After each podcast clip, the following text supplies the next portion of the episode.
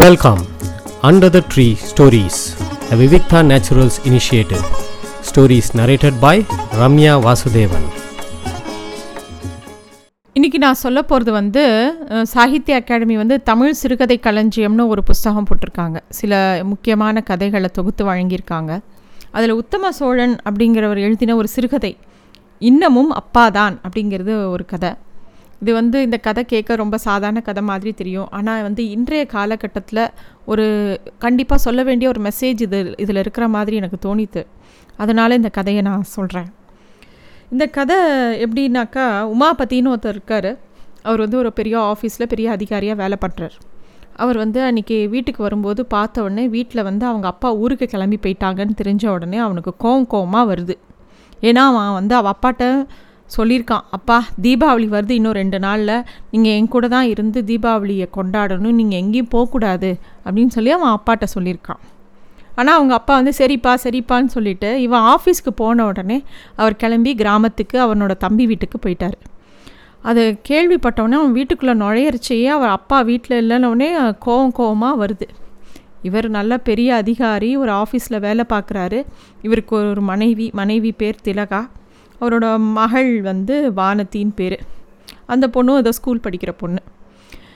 வீட்டுக்கு வந்தவுடனே அவர் கோவமாக இருக்கிறத பார்த்தவொடனே மனைவிக்கு வந்து கொஞ்சம் வருத்தமாக இருக்குது ஏதாவது இன்னும் பேசி கோவத்தை கிளற வேண்டான்னு பேசாமல் இருக்காங்க. மெதுவாக போய் கொஞ்சம் தேநீர் கொண்டு வந்து அவர்கிட்ட கொடுத்துட்டு நான் எவ்வளவோ சொன்னேன். உங்கள் அப்பா தான் நீங்கள் எப்படி ஆஃபீஸ் கிளம்பின உடனே கிளம்பி போயிட்டாரு அப்படின்னு சொல்கிறா அதை கேட்டவுடனே அவனுக்கு இன்னும் கோவம் வருது. ஏன் உங்கள் அப்பாவாக இருந்தால் நீ விட்டுருப்பியா? எங்கள் அப்பா கிளம்புறேன்னு விட்டுட்டியா? அப்படின்னு அவன் கோச்சிக்கிறான். அந்த வார்த்தை கேட்டவுடனே அவளுக்கு ரொம்ப மனசு துடிச்சு போயிடுறது. இந்த மாதிரிலாம் அவன் நினைக்கவே இல்லை. உங்கள் அப்பா எங்கள் அப்பா அப்படிலாம் அவன் நினைக்கவே இல்லை. அவர் பாட்டு கிளம்பி போயிட்டாரு இவன் என்ன பண்ணுவா? ஆனால் இவன் சொன்ன வார்த்தை இவனுக்கு இருந்த கோபம் வந்து அவளால் தாங்கிக்கவே முடியல. எங்கள் அப்பா வந்து என்ன அவளுக்கு அவளுக்கு எப்போ ஏற்கனவே வந்து இந்த உமாபதி சரியான அப்பா குண்டு. எப்போ பாரு அப்பா அப்பா அப்பானே புலம்புவா.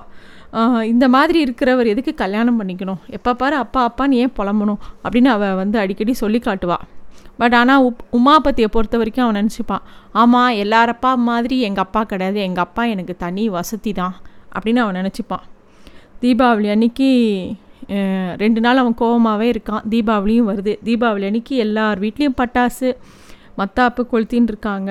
எல்லாரும் ரசித்து புது புது ட்ரெஸ் போட்டுருக்காங்க இருக்காங்க இவனு அப்பாவுக்காக ஒரு நல்ல வேஷ்டி சட்டை அப்பாவுக்கு பிடிச்ச டவல் எல்லாம் வாங்கி வச்சுருக்கான். அப்பா பாட்டுக்கு நம்ம இத்தனை வாங்கி வச்சுருக்கோம். அப்பாவோட தீபாவளிக்கு இருக்கணும்னு நினச்சோம். என்னதான் இருந்தாலும் தம்பி தான் வசதின்னு கிராமத்துக்கு ஓடிட்டாரே அப்பா அப்படின்னு சொல்லி அவன் யோசிச்சுட்டே இருக்கான்.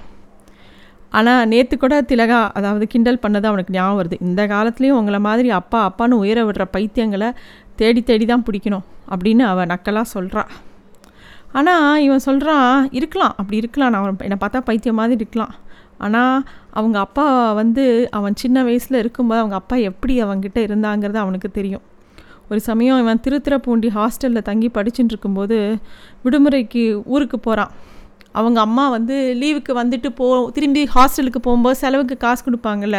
அவங்க அம்மா ரெண்டு ரூபா கொடுத்து பார்த்து செலவழி அப்படின்னு சொல்லுவாங்களாம். அவங்க அப்பா வந்து அவங்க அம்மாவுக்கு தெரியாமல் ஒரு பேப்பரில் மடித்து கொண்டு வந்து ஒரு பத்து ரூபாய் அவன் கையில் கொடுத்து தம்பி நல்லா படி என்ன? அப்படின்னு சொல்லுவாராம். அதே மாதிரி இந்த மாதிரி தீபாவளி சமயத்தில் இவனாக நினச்சிக்குவானாம். அவன் வந்து ஒரு திருத்திரப்பூண்டிங்கிற ஒரு டவுனில் படிக்கிறவன். அவங்க அப்பாலாம் வந்து ஒரு கிராமத்தில் சாதாரண விவசாயி கூலி வேலை செய்கிறவர் சொந்தமாக நிலம் கூட கிடையாது. அவர்கிட்ட வந்து எனக்கு இந்த மாதிரி ட்ரெஸ் வேணும்ப்பா அது மாதிரிலாம் கேட்கும்போது அவங்க அம்மாவுக்கு கோவமாக வருமா? சோத்துக்கே வழி இல்லை. நீ என்னடா நான் ஒவ்வொரு தடவையும் வரைச்ச ஏதாவது இது வேணும் அது வேணும்னு கேட்குற அப்படின்னு அவங்க அம்மா கத்துவாங்களாம் திட்டுவாங்களாம். அவங்க அப்பா வந்து இவன் கையை ஆதரவாக பிடிச்சிக்குவாராம். அதாவது நான் இருக்கேன் கவலைப்படாத. அப்படின்னு சொல்லி. அதே மாதிரி இவன் என்ன ஆசைப்படுறானோ எப்படியாவது அங்கே அப்பா அவனுக்கு பிடிச்ச மாதிரி தான் துணி எடுத்து கொடுப்பாரான் ஒவ்வொரு தீபாவளிக்கும். அது மட்டும் இல்லை ஒரு சமயம் ஃபீஸ் கட்ட முடியாமல் அவங்க ஸ்கூலில் வந்து மீன் அவன் படித்த இடத்துல வந்து அவனை இன்னும் ரெண்டு நாளில் ஃபீஸ் கட்டலைன்னா உன்னோட பேர் அட்டண்டன்ஸ்லேருந்து எடுத்துருவோம் அப்படின்னு சொல்லி எச்சரிக்கும் போது இவன் வேகமாக போய் அவங்க அப்பா கிட்ட சொல்கிறான் அவங்க அப்பாவுக்கு எப்படி பணம் புரட்டுறதுன்னு தெரியல. பல இடங்களில் போய் கேட்குறார் அப்புறம் ஒரு பண்ணைக்கிட்ட வந்து கடனாக காசு கேட்குறார் அந்த பண்ணையாலும் என்ன சொல்கிறான் உங்களுக்கு காசு தரேன். கடனாக பணம் தரேன் ஃபீஸ் கட்டுற அளவுக்கு. ஆனால் இங்கே முள் காடு ஒன்று இருக்குது என்னோடய இடத்துல. அந்த முள் காடை க கம்ப்ளீட்டாக எனக்கு வெட்டி தரணும். அந்த அதெல்லாம் க்ளீன் பண்ணி கொடுக்கணும்னு சொல்கிறான் அது வந்து நாலு ஆள் பண்ண வேண்டிய வேலை. நாலு ஆள் சேர்ந்து பண்ணாலே ரெண்டு நாள் ஆகும் அந்த வேலையை முடிக்கிறதுக்கு. இவர் வந்து ஒரே நாளில் அத்தனை முள்ளியும் ஒத்த ஆளாக இருந்து வெட்டி போட்டு அந்த பணத்தை வாங்கிட்டு வரார் வாங்கிட்டு வந்து அந்த பணத்தை கட்டிடுறார். அவள் அப்பாவுக்கு ஒரே சந்தோஷம். ஆனால் உடம்பு ஃபுல்லாக முட்காயம் உடம்பு ஃபுல்லாக ரத்தம் லாரியாக ஆகிப்போச்சு அது வந்து இன்னுமே அவன் மனசில் நிற்கிறது அப்படியே அவன் யோசிச்சுட்டே இருக்கான். திடீர்னு மூடி நினச்சிக்கிறான். தீபாவளி அன்னைக்கு காலையில் யோசிச்சுக்கிறான். சரி என்னதான் இருந்தால் அப்பா தான் நம்மளை விட்டுட்டு தம்பி வீட்டுக்கு போயிட்டாரு. இங்கே இருக்க அந்த கிராமம்.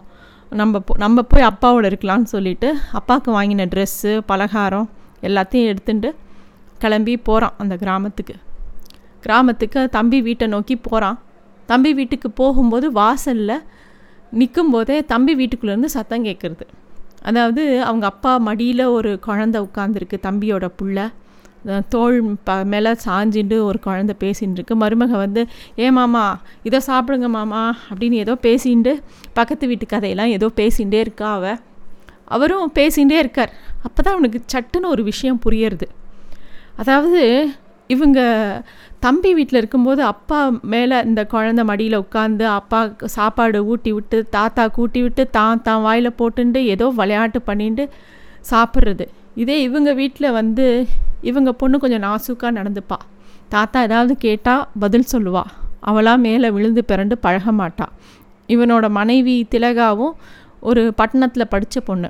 அதனால் மாமான் மரியாதையாக இருப்பாளே தவிர ஒரு அளவுக்கு அதிகமாக எந்த வார்த்தையும் பேச மாட்டாள் அதனால் அவங்க அப்பாவுக்கு இவங்க வீட்டுக்கு வரும்போது அவர் பாட்டுக்கு ஒரு ஈஸி சேரில் உட்காந்துருப்பார் வேலைக்கு கரெக்டாக சாப்பாடெல்லாம் இவனோட மனைவி கொடுத்துருவா. ஆனால் ரொம்ப பேச்சோ அவரை ஒரு என்கேஜ்மெண்ட்டே இருக்காது அவரோட. ஆனால் இதே தம்பி வீட்டில் பார்க்கும்போது அந்த இடமே ஒரு ரொம்ப அந்யோன்யமாக தெரியறது. அதை பார்த்தவொடனே உனக்கு மனசில் புரிஞ்சிடுது அப்பாவை வந்து நல்லா கோவமாக ரெண்டு கேள்வி கேட்கணுன்னு தான் இவன் கிளம்பி வந்தான். என்னப்பா எப்போ பாரு தம்பி தம்பின்னு இங்கே வர. நான் என்ன உனக்கு குறை வச்சேன்? நான் என்ன தப்பாக பண்ணுறேன் நீ ஏன் என் கூட தீபாவளி கொண்டாடலைன்னு கோச்சிக்கணும்னு சொல்லிட்டு வந்தவன் இதை பார்த்தவொடனே அவன் கண் கலங்கிறது. ஓ இதனால தான் அப்பா இங்கே வராரோ? அப்படின்னு நினச்சிண்டு அவன் பேசாமல் கொஞ்ச நேரம் அவங்களோட எல்லா இனிப்பு வகையெல்லாம் கொடுத்துட்டு கொஞ்ச நேரம் தம்பி வீட்டில் இருந்துட்டு சாயந்தரம் ஆகும்போது கிளம்புறான் அவனோட வீட்டுக்கு. அப்போ வந்து அவங்க அப்பா வந்து நான் வந்து பஸ் ஏற்றி விட்றேங்கிறான் வேணாம்ப்பா உங்களுக்கு திரும்பி வர இருட்டாயிரும். நீங்கள் வீட்லேயே இருங்கன்னு இவன் சொல்கிறான் இல்லை இல்லை எனக்கு தெரியாத இருட்டா. வாடா அப்படின்னு கூட்டிகிட்டு போகிறார் போகும்போது அவன் சொல்கிறான் அவங்க அப்பாட்ட அப்பா நேற்று நீங்கள் என்கிட்ட சொல்லாமல் வந்தது எனக்கு ரொம்ப கோவம். உங்ககிட்ட கோச்சிக்கலாம் தான் நான் வந்தேன். ஆனால் இங்கே வந்தப்புறம் தான் எனக்கு தெரியுதுப்பா. இவங்க வீட்டில் இருக்கிற அந்யோன்யம் எங்கள் வீட்டில் உங்களுக்கு எங்களால் கொடுக்க முடியல. அதனால தான் நீங்கள் எங்கள் வீட்டில் இருக்கிறது இல்லைன்னு எனக்கு புரியுதுப்பா அப்படின்னு இவன் சொல்கிறான் இவன் சொன்ன உடனே அவங்க அப்பா ரொம்ப பதட்டப்பட்டு இவன் கையை பிடிச்சிக்கிறார். என்னப்பா சொல்கிற தம்பி? நான் அப்படிலாம் நினைக்கலப்பா. உங்கள் வீட்டு போ அந்த உன் மனைவி வந்து கொஞ்சம் படித்த பொண்ணு. அதுக்கு தெரிஞ்ச மாதிரி நாசுக்காக நடந்துக்குது. உன் குழந்தையும் கொஞ்சம் பெரிய பொண்ணு. இங்கே வந்து நான் எதுக்கு இங்கே வந்த வந்தேன்னா உன் தம்பி உன் அளவுக்கு படிக்கலை. அவன் மனசில் எப்போ பாரு நம்ம அண்ணன் அளவுக்கு நம்ம பெருசாக சம்பாதிக்கலை பெரிய ஆஃபீஸராக இல்லைன்னு எப்போ பாரு அவனுக்குள்ளே ஒரு துக்கம் இருக்குது அதுவும் தீபாவளி அன்றைக்கி உன் வீட்டில் தங்கிட்டேன்னா நான் என்ன குறை வச்சேன்? நான் உங்களுக்கு செய்ய மாட்டேனா? நான் உங்களுக்கு உங்களோட கொன் பண்டிகை நல்லா சிறப்பாக நான் செய்ய மாட்டேன்னு நீங்கள் அங்கே தங்கியிருக்கீங்கன்னு புலம்புவான். தன்னைத்தானே நொந்துப்பான். அப்படி அவன் நினைக்கக்கூடாதுங்கிறதுக்காக நான் இங்கே ஓடி வந்தேன்ப்பா. இப்போ தான் தெரியுது என் பிள்ளைங்க ரெண்டு பேரும் படிச்சிருந்தாலும் பெருசானா கூட பச்சை பிள்ளையாக தான் இருக்கீங்க. எப்பயுமே பெரியவங்க தான் சின்ன குழந்த மாதிரி பிஹேவ் பண்ணுவாங்கன்னு பார்த்தா என் பிள்ளைங்க ரெண்டும் இன்னும் குழந்தையாகவே இருக்குது அப்படின்னு அவர் சொல்கிறார் இப்படி சொன்னாலும் சொன்ன வார்த்தைகளில் பிள்ளைகள் இரண்டும் தன்னிடம் இவ்வளவு பிரியமாக இருக்கிறார்களே என்று பூரிப்பு தான் நிறைந்திருந்தது அப்படின்னு இந்த கதையை முடிச்சிருக்கார். ரொம்ப அழகான கதை. எல்லோரும் புரிஞ்சிக்க வேண்டிய ஒரு விஷயம் என்கேஜ்மெண்ட் பெரியவங்களோடு இருக்க வேண்டிய என்கேஜ்மெண்ட் ரொம்ப முக்கியமாக படுது இந்த காலங்களில். அது ரொம்ப மிஸ் ஆகுது. இந்த கதை ரொம்ப அழகான ஒரு சிறுகதை. நன்றி. Thanks for listening to stories under the tree a Vivikta naturals initiative